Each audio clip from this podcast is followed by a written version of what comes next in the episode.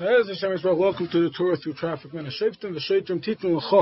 sha'arecha. It says you should make policemen and, and different safeguards for the community l'cho for you. It doesn't say for everybody. It says for you. So normally that means that it's not for you to give it. The authorities should should uh, should give something. But I think there's a hidden meaning in the word l'cho, which that means for you personally. Each person for himself should make these policemen. Should make a person has to work on himself. You know, there's, I once heard a story from a certain rabbi um, that he saw somebody learning and there was a baby crying.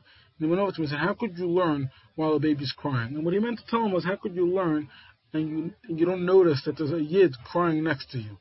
It's a beautiful story, but also brings out this point of lacha. Person has to make himself. It don't have to be formed for somebody else.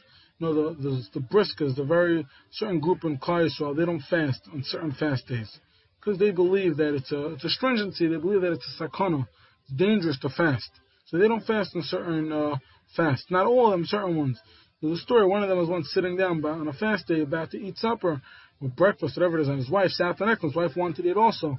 He told his wife, "It's fine. You don't have to be a machmer. It means you don't have to be so strict on yourself." And you you're you're not allowed to eat. Basically, it's a joke, obviously. But the idea is you have to you have to make yourself a better person. Each person has to make the shakes and the shaitim for himself.